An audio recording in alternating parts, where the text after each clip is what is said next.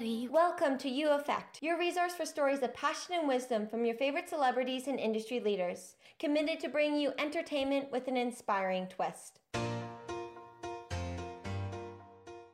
Hi everyone, I'm your host, Kelly Lovell. In this episode, award-winning film and live event producer Lauren Selman joins us. With over a decade in the entertainment industry, she has worked on the Academy Awards, Primetime Emmys, Olympics, Golden Globes, BlizzCon, Teen Choice Awards, and Cirque du Soleil, just to name a few. I met Lauren a few years ago at a Fred Talk during my very first trip to Los Angeles. Fred Talks, for those of you who don't know, are mini-style TED Talks that are done in house party format that are usually hosted by a Hollywood influencer in Santa Monica. Looking back, it's kind of amazing how my path connected with Lauren. I was brought to the Fred Talk by another of Lauren's friends whom I met at the VH1 Do Something Awards. She had learned of my personal story and felt compelled to introduce me to Lauren, having this feeling that we would hit it off. She was certainly right. Lauren has become an incredible mentor to me since and has played a role in helping bring a lot of my projects to life, including bringing UFX Voice to the Teen Choice Awards. She's been an incredible rock when it comes to finding strength as a leader. And I like to kind of refer to her as Superwoman because she's certainly your seize and conquer type of leader. I've never met a woman who is has a fuller plate than myself. She can be found managing the Oscars while training for a marathon and still having time to host many charitable events to give back along the way. Always involved in something and has something on the go, but still having a very strong core sense of who she is and what she wants to accomplish. I could continue to kind of go over the ways that Lauren inspires me, but it's best that you hear from her yourself. From everything to how to get a step up in your career to get the most out of networking, Lauren has some helpful insights to share with us, so let's take a listen.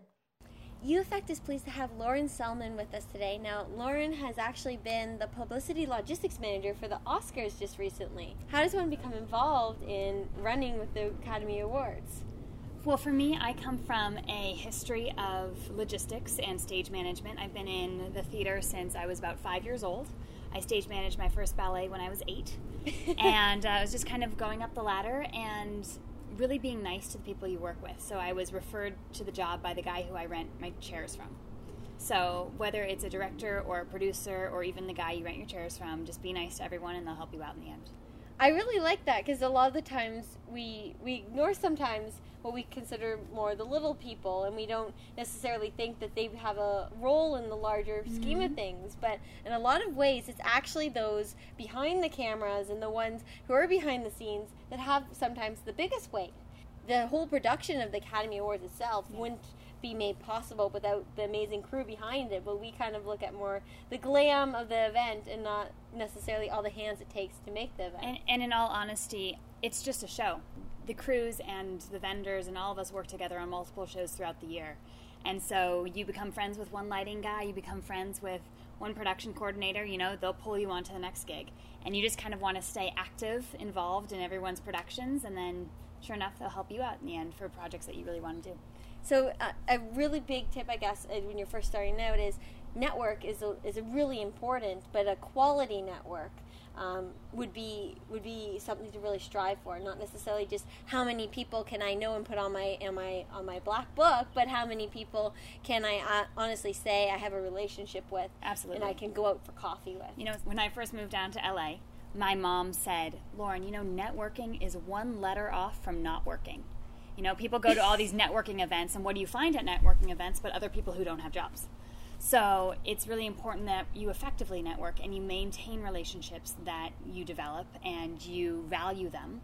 And as you said, it's not about getting as many Facebook hits as possible. It's not about getting as many social media friends as possible. It's about maintaining the quality of those so that they'll come out and support you, whether you're in a band, whether you're in a production. You actually have quality relationships. The ones that stick with you from the thick and the thin. Absolutely. So behind the magic of the Oscars, can you give us a little picture of what it actually takes to put it all together? Well, like any show, it is a team of thousands upon thousands of people to put on something of the caliber as the Academy Awards. But really, I've worked on the Olympics, I've worked on the Emmys, and it's really a circus. You know, we've got gaffers and lighting guys and parking attendants and directors and producers and costume designers, and you bring together this community of people, and they excel at their specific skill. And so people work really, really hard year-round to design it and to make it work. And then on show night, we're live, so it's very exciting. It's thrilling. We're running around, making sure that we are accountable for what we're accountable for, and hopefully the show goes on without a hitch. Well, I still, to this day, have you, my image of you is with your walkie-talkie on Oscar night, running around, because it is quite the chaos in a lot of ways, managed chaos. But speaking of the Olympics, in a lot of ways, it is like the Olympics, because everyone excels at a specific trait or genre, and they prepare for the year to really make it their night and their debut. So exactly. There's a lot of similarity. Yeah, and for our attendees and our guests, it's really their night. And so how do you manage all the craziness, and how do you make sure that everyone feels safe and comfortable and loved, and they get their night to celebrate the night that they've always dreamed of? And you had mentioned the chaos.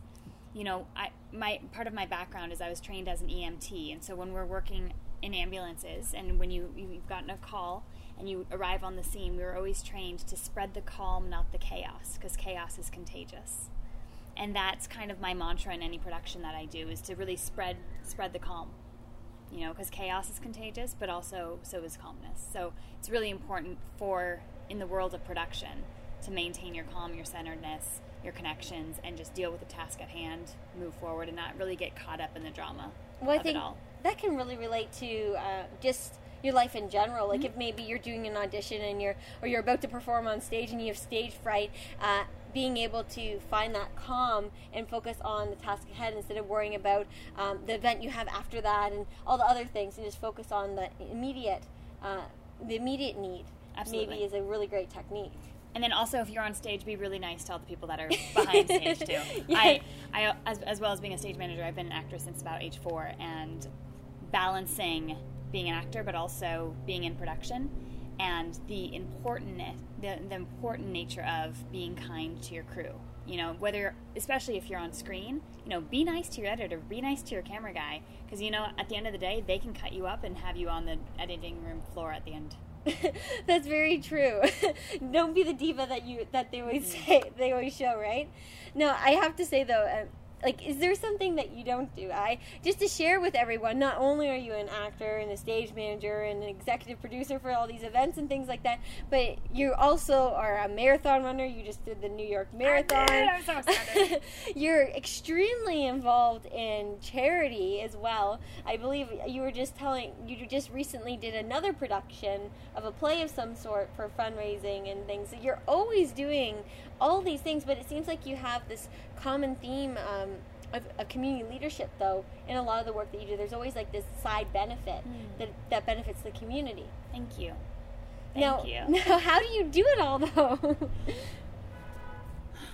With a high level of curiosity.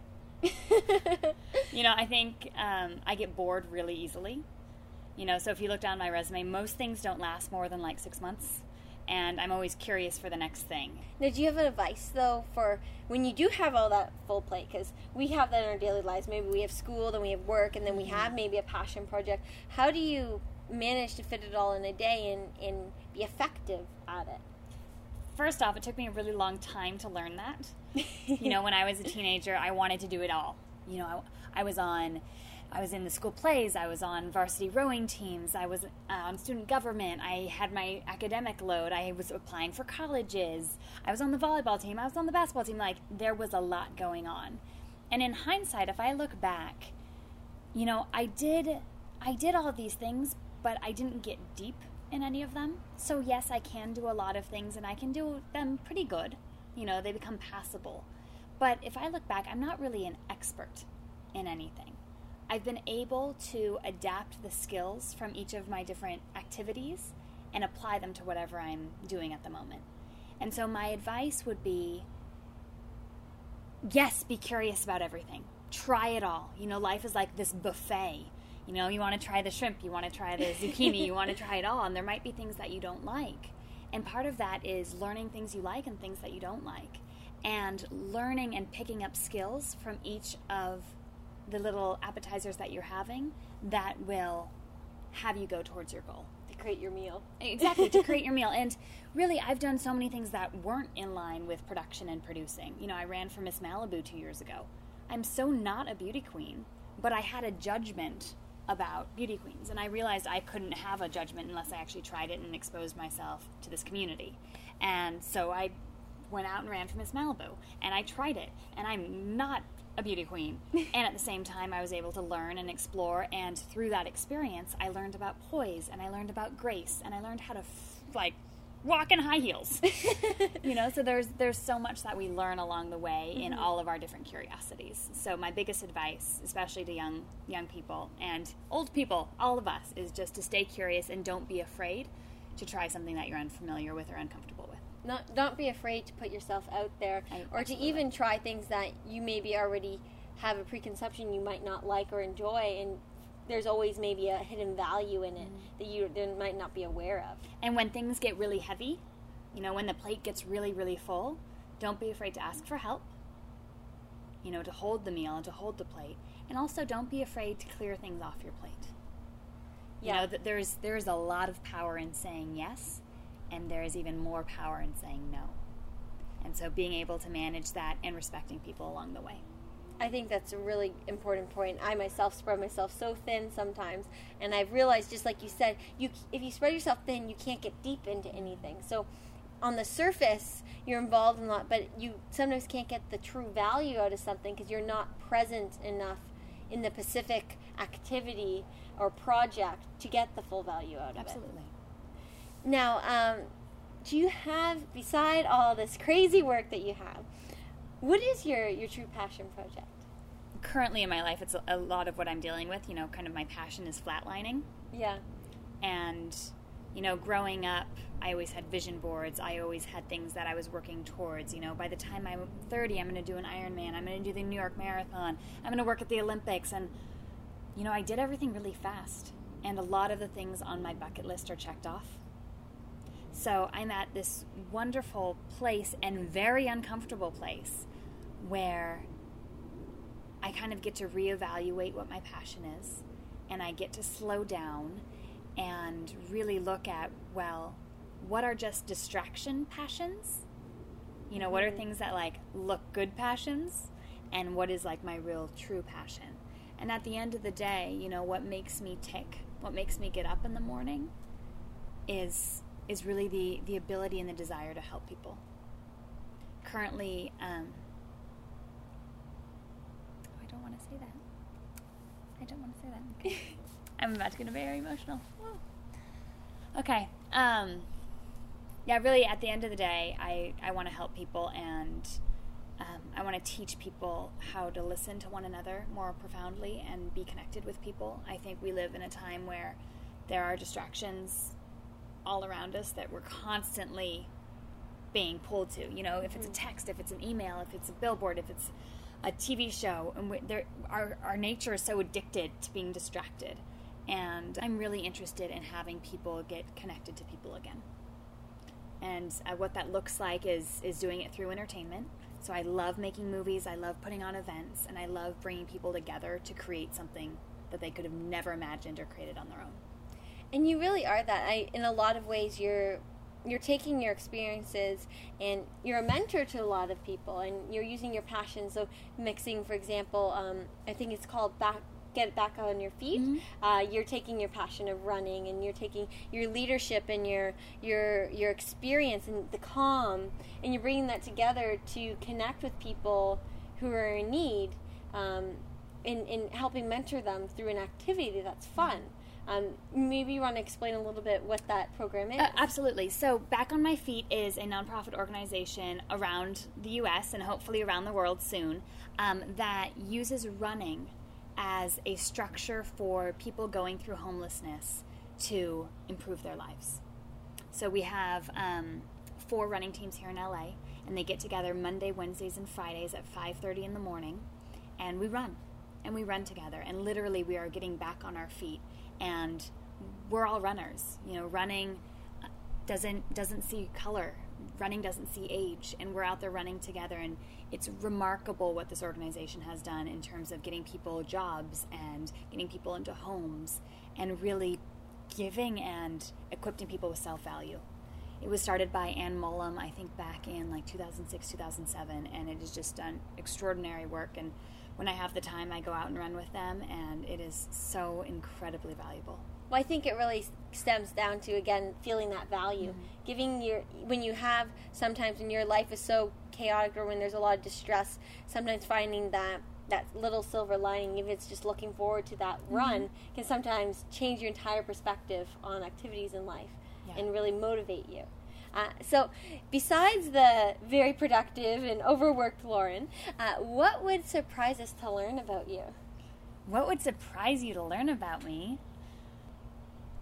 Who's Lauren without the walkie-talkie? Who's Lauren away from the camera? Do you have Lauren is quirky and silly, and she loves dancing. I go crazy on a dance floor. You swing dance as well, I think, right? I swing dance, I salsa dance, I belly dance. I think the big thing, if I was to give a lesson or like something like about my personality that I would impart on other people, is don't take yourself too seriously. You know, life is too short. You know, when I do all these fundraisers, I'm like, gotta put the fun in fundraiser. You know, and so, yeah, I love being silly and quirky. I rearrange my room like every 5 seconds. I don't like things being the same. And I really like the color purple. And what else? I think that gives I like us to tap pretty dance. Good, I don't know. I think that gives us a pretty good picture of after when the Oscars and things are wrapped, that you can see you going on the dance floor and really making your mark. Oh yeah, letting off the steam. Oh yeah, I still remember being in 8th grade. I had these lime green bell-bottom pants, and they were polyester, and I would go out on the dance floor, and I wore them to every school dance, and I would just, like, rock it. And so I feel like whenever I go and there's music playing and I go dance, I just feel like I resort being back in 8th grade with my bright green bell-bottom pants. And now, I'm currently working with an organization called Entertainment Coaching. Yes. And the founders of this organization created a platform to mentor aspiring artists. In particular, they were upset and frustrated with people getting taken advantage of in the industry and wanted to create a safe and affordable way for aspiring talent to learn about the industry and find the stepping stones to get involved. As an actress yourself, looking back, how would a platform like this have affected you in your career? A platform like that, I think, would have given me some place to go. You know, coming to LA or New York or Chicago or wherever you're aspiring as an actor in the screen world and to aspire on the stage, it's kind of the wild, wild west. So I think a platform like that would have made it really accessible and a place to go and also a place to learn and get feedback. Because you go out to these auditions and you don't get the role and you're like, why didn't I get the role? And you're like, man, I wish someone would tell me why I didn't get it. You know, at the end of the day, it might be that you have a freckle here and they wanted a freckle here. And at the end of the day, like, you never get feedback on how you were in the room. And so I think a platform like that would have allowed for coaching and for actually, like, exploration. Now, Lauren, if you had a superpower, yes, and you could change just one thing in the world, yes, what would it be? If I had a superpower and I could change one thing to, like, have a magic wand of compassion and be able to spin my magic wand and have people be more compassionate towards one another. I think when compassion is something very universal, it's almost a form of empathy. If you can be compassionate and understand a situation, your perspective and take can really influence. I don't know, I thought I was expecting something like... more time in a day so you could get all of everything done, but I love it. I wanted to just thank you, Lauren, for your time here today. You're truly inspirational. The amount of work you get done in a day and the compassion that you can still have for people and the fact that you can have an entirely booked plate and still find the time to sit down with someone and be that shoulder for them when they need you is so incredibly admirable. So thank you again for sharing your story. Welcome. So I'll see you there. Who do you wanna be? I can be anybody. Thanks for tuning in to U Effect. I'm your host, Kelly Lovell. For daily inspiration and insights, you can follow me at Kelly A. Lovell on Twitter, Instagram, or Snapchat. And until our next episode, remember, change starts with you.